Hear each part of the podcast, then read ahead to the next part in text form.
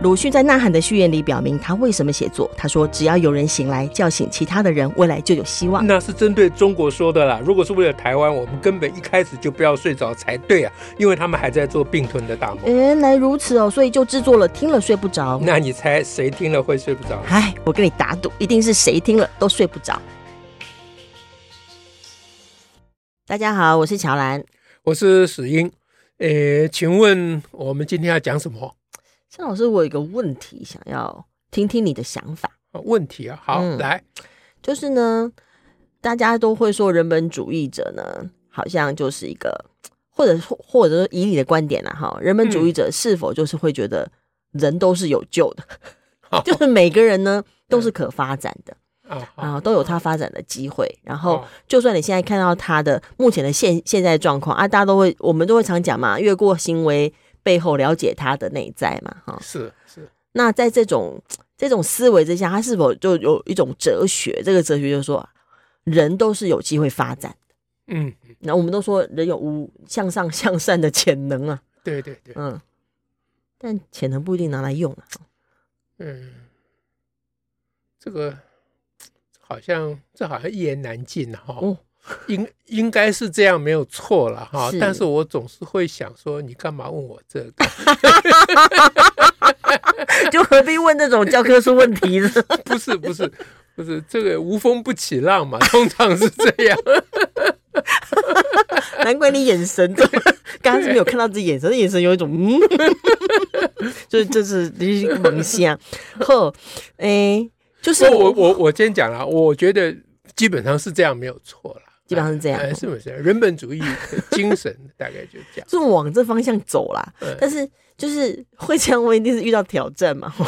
我们常常遇到挑战，我们就讲那个挑战好了。比如说徐小新，哈，我就知道嘛。这三个字是不是就是挑战？我就知道这有陷阱。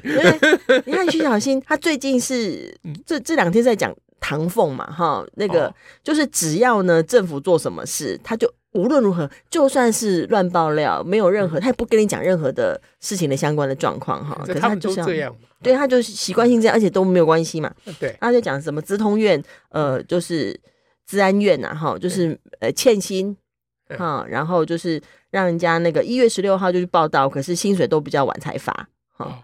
当然，对啊，一月一月十六号报道，那如果就在一月底发，好像。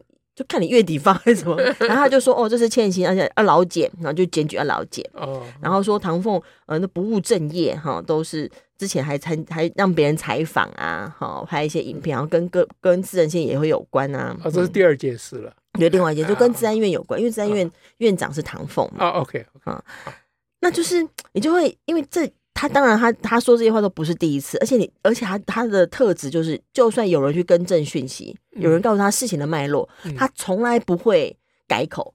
嗯，我我我印象中都几乎没有。事情的脉络吗？他就算讲了，他有解释，他只有资安院有发，昨天晚上发声明了。哦？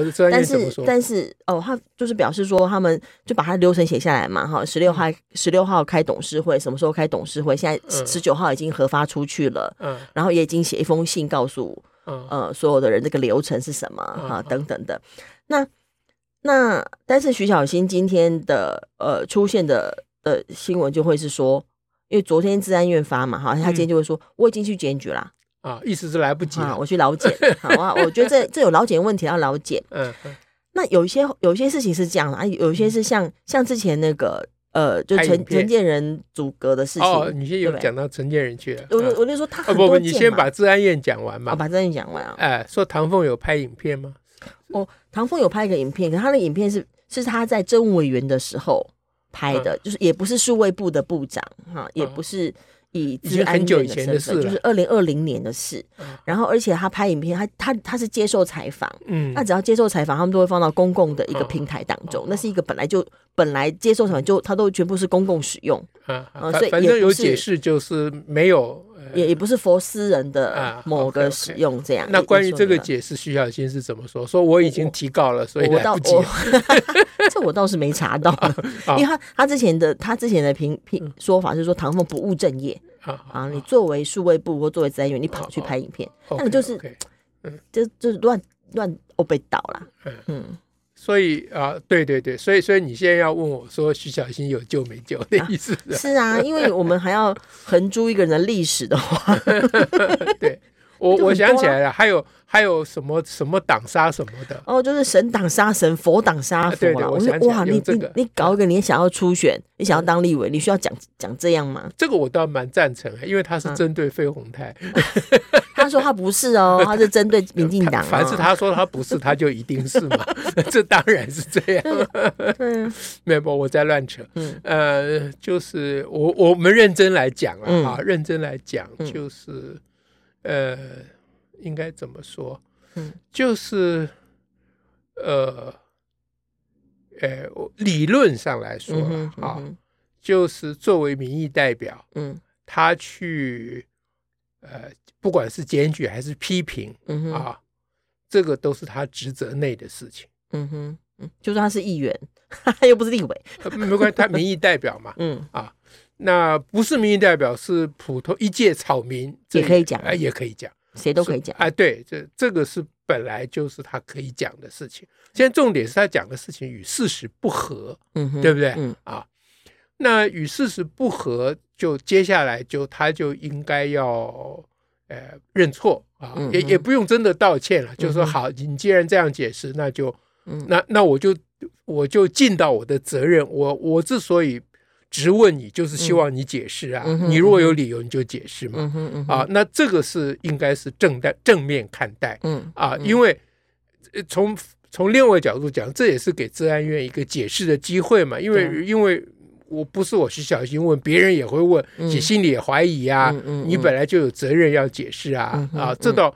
这倒无可厚非了哈，因为一般人会觉得你在找麻烦，你让治安院忙很多不该忙的事情等等，但这没办法，民主国家的体制就是。所有人都要忙很多不该忙的事情。从我们因为我们共同生活在一起的时候，呃，对啊，比如说，我就觉得我们本来不应该录这个睡不着的，我们本来不应该忙这种事情，我们有正业要做的，我们要教小孩啊，对不对啊？现在哎，现在弄得必须要去让害大人睡不着，你说说这多冤枉，多无辜啊！啊，那没办法，民主社会本来就这样子。那现在问题是说，啊。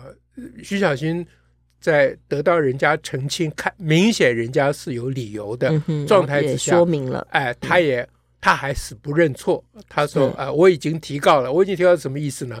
啊，就是说我没有要撤回，啊，然后就要浪费司法资源，搞到最后，劳工局啊，哎，就检举不成立。”啊，就就是要搞到底嘛，就是这个。而且劳动局非派人去劳检不可。哎，对对，就搞到大家更忙，对不对？一个一月四号才挂牌的地方。对，呃，这是一面了哈。但另外一面呢，就是治安会的解释，我心中还还有一个呃，治安院的解释，我还有一个疑问，嗯，就是他那个呃，十六号报道，十九号才续薪，那前三天他补不补啊？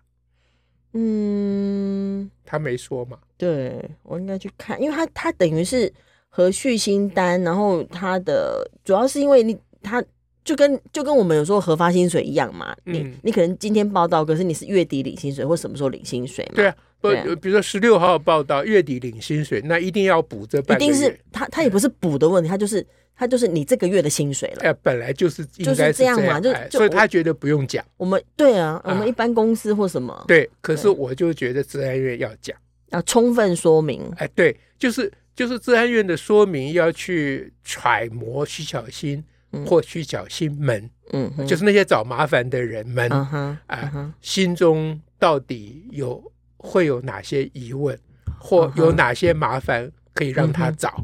OK。要多设想，这也是我们民主社会的珍贵的需要面对的事情。这就是为什么要主张说徐小新其实有救哦，哎，就关键其实是在这里。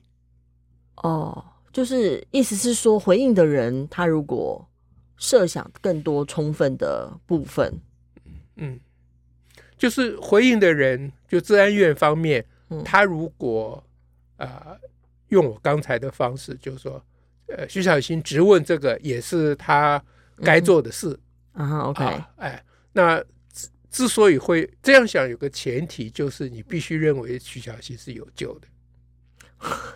如果你认为徐小新没有救，你就不会往那个方向想，就想骂他呀。哎，对，你就只想应付他，嗯哼，或者是，呃，因为因为你还是有回复他，因为你不回依依照法治，你是不回不行，对不对？而且有时候回复，我们心里会想到说，至少让明眼人知道。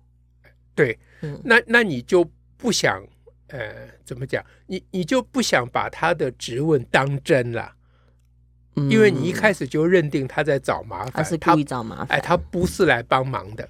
嗯哼，啊，那我刚才说，理论上，这个无论是民意代表或任何一介草民，他要质问官方，他都有这个共襄盛举的意意涵在内，所以盛举就是这个民主制度，啊，因为专制制度是不准你讲话的，不准你问的，对不对？那民主制度大家都可以问，都可以批评，那都可以问，都可以批评，要干嘛？找麻烦了。不是嘛？就叫做共襄盛举嘛，共襄盛举，就是大家一起努力把事情做好，共荣共好。哎，就一起把事情做好吧。因为你任何任何人都可能疏忽或犯错嘛，你官方当然可能搞错事情嘛。比如你真的给人家忽略了，影响到人家的权益嘛，这是有可能。你不要告诉我，你官方绝不会犯错，某些代常常有错，对嘛？但是如果你一旦认定徐巧芯是没有救的，你就不会往这一头去，你就不会进入这个轨道。就可能会变成啊，你就是麻烦，我就是我就是把我想得到该说可以说就先说一说，或我现有的说一说。对，但我不会去照顾说他可能还有哪些心思。对的，所以、哦、所以人本主义的这个主张哈，嗯，说每一个人都是有救的，这个对不对？我们再说了哈。呃，基本上我是认为对了，等一下再解释哈。嗯嗯、虽然也许不适用于徐小新，不过这是另外一个问题。嗯、但是这事情的首先的重点是在不是当事人，就是说，当我们考虑一个人有没有救的时候，重点其实不是放在这个人有没有救，嗯、而是放在去考虑这个人有没有救的那个人的身上。比如说，比如说司法，司法要审判郑杰，对啊，对，那郑杰到底有没有救？是不是可以感化啊？因为现在司法是，如果有足足以感化之证理由的话，就可以就可以判死刑，哎，就可以免死嘛，对不对？如果没有足以感化之理由的话，那那就那就要判他死刑。目前是这样写判决书的时候，哎，对，所以郑杰到底可不可以感化？啊，在哎。对不对？对，所以这时候司法如果有一个信念，嗯哼，啊，说正解任何人都可以感化，正解也可以感化，嗯哼，那他在判决的时候，他就可能刀下留人，是啊，就是就可以更尊重生命，嗯哼。所以当我们主张说任何一个人本主义主张任何人都可都有救的时候，其实重点不是放在那个人身上，而是放在评价那个人、看待那个人、处理那个人。嗯啊，或教化那个人的身上的其他的人的身上，就是放在我们的身上，而不是放在徐小新的身上。嗯啊，徐小新到底有没有救？其实我没有那么关心，我比较关心自安院，是是我们可能比较有救的，我们都有救。对，我比较关心自安院有没有救啊？嗯哼啊，自安院如果可以调整他的思维模式的话，嗯他就至少要照顾说，人家会怀疑那三天你是不是给人家赖掉。对啊，因为你又讲十六号报道，十九号通过续薪什么等等，这言下之意就是那三天不算，对，会让人变成以为会这样，会让人以为这样。可是治安院觉得说这不可能，我们向来都不觉得你刚刚有解释啊，我们任何机构单位续薪都不会说续薪之前的日子不算，没有这回事。治安院可能在自己的轨道上是这样，嗯哼，哎，可是这是你的轨道，不是徐巧芯。或去小新们的轨道，嗯，不管去小新是可救或不可救，嗯哼，啊，你如果把它当成可救，你就会想的比较，就会想比较充分一点，就想的比较周延，你解决问题的方式就会比较多元，嗯哼，啊，比如上次我们有谈到说，我们其实可以把陈玉珍收归国有，是，哎，那基本上是站在就是假设陈玉珍不是那么的坏，嗯啊，呃，也就是说。即使现在坏，将来也许还可以有救，这都可以教化之可能。哎，对，所以徐陈玉珍去卖了金酒，嗯啊，那我们就可以啊用另外一种处理的方式，而不是把他骂到死。嗯啊，你把他骂到死，如果你酒可以不卖也就罢了，你酒还是要卖，那你不是找自己的麻烦？嗯。可是这种说法就会一直觉得说，好像责任都变成是我们这些想要骂人家的人身上。那不然嘞？那他他不用负什么责任吗？哎 哎、欸，欸、你骂他正在让他负责任，不是吗？你处理他，哈，比如说你把陈玉珍收归国有，嗯、就是让陈玉珍负责任嘛。嗯，干不干嘞？就是当一个工人要去砍一个，当一个伐木者。啊，嗯、要去砍一棵树的时候，嗯、责任当然在他身上，不要一直去怪那棵树。我说你这树干嘛长这里？嗯，嗯，那你责任在你身上，就是你要讲究怎么砍它，怎么锯它，啊，怎么处理这棵树，嗯、啊，怎么从哪里下下斧啊，等一下怎么搬，要要砍多碎啊，或以后以后砍下来要做什么用途，这不都你该想的事吗？嗯。啊，当有人跟你说你该想这些事，你说你怎么不怪那棵树？好，我怪那棵树，然后呢，你下班。是这个意思吗？那么这个这个你现在这个质问是非常重要，因为我们所有教育者都有这个问题，都会面临这个，都会面临这个问题。我们不想说，难道那小孩子都不用负责任吗？就是。哎，当然要负责任嘛！你现在正在努力让他负责任。当当你这样子去努力教化的时候，嗯、对吗，你正是在让他负责任。是的，哎，那其实就是法官把郑杰判死，他也是心里想要让郑杰负责任嘛。嗯，啊，没有错嘛。可是如果让郑杰不死而留下感化之可能，嗯、这也是在让郑杰负责任呐、啊，负担的责任，哎，一样的嘛。嗯、啊，就是有两种负责任的方法嘛。嗯、那废死的争议就是要用这种负。负责任的方法还是要那种负责任的方法。哎，哎，你不能认为不判死就叫就叫做不让他负责任，没有这回事。嗯，不判死他他的责任更重，很大。因为我看起来死反而比较利落，对，他就结束了。哎，他就 他就不。但是不判死，你要负的责任的路途还很遥远，长。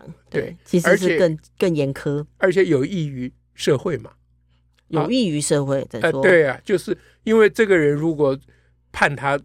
可以感化，那你就要去感化喽。嗯，问题是你如何感化他？你要讲究，就要挑战。你要做很多研究嘛。是啊，然后你感化的过程要让就提供给其他的人，提供给教育、心理、社社服各单位都去运用嘛。嗯，就能够。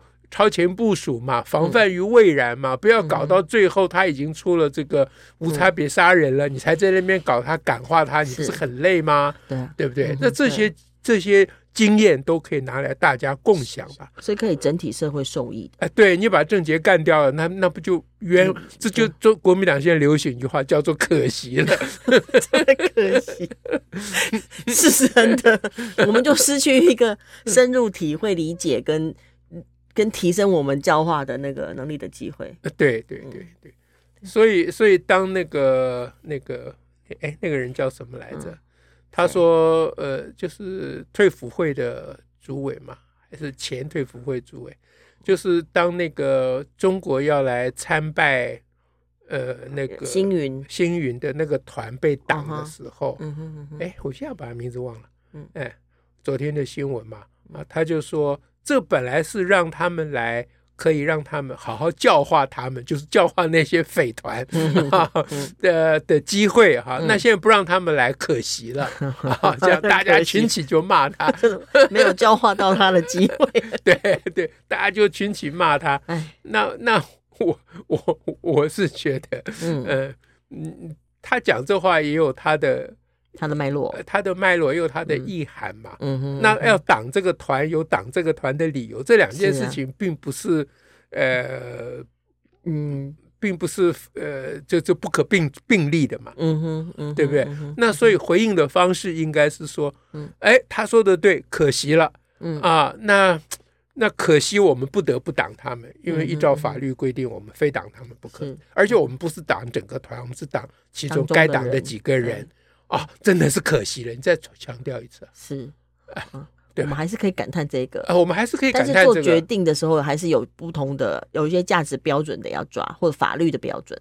对啊，我之所以同意你可可惜了的原因，就是我不得不挡他嘛，对，才会有可惜了啊，对嘛，不然干嘛？我才有这个感叹。对呀，哦。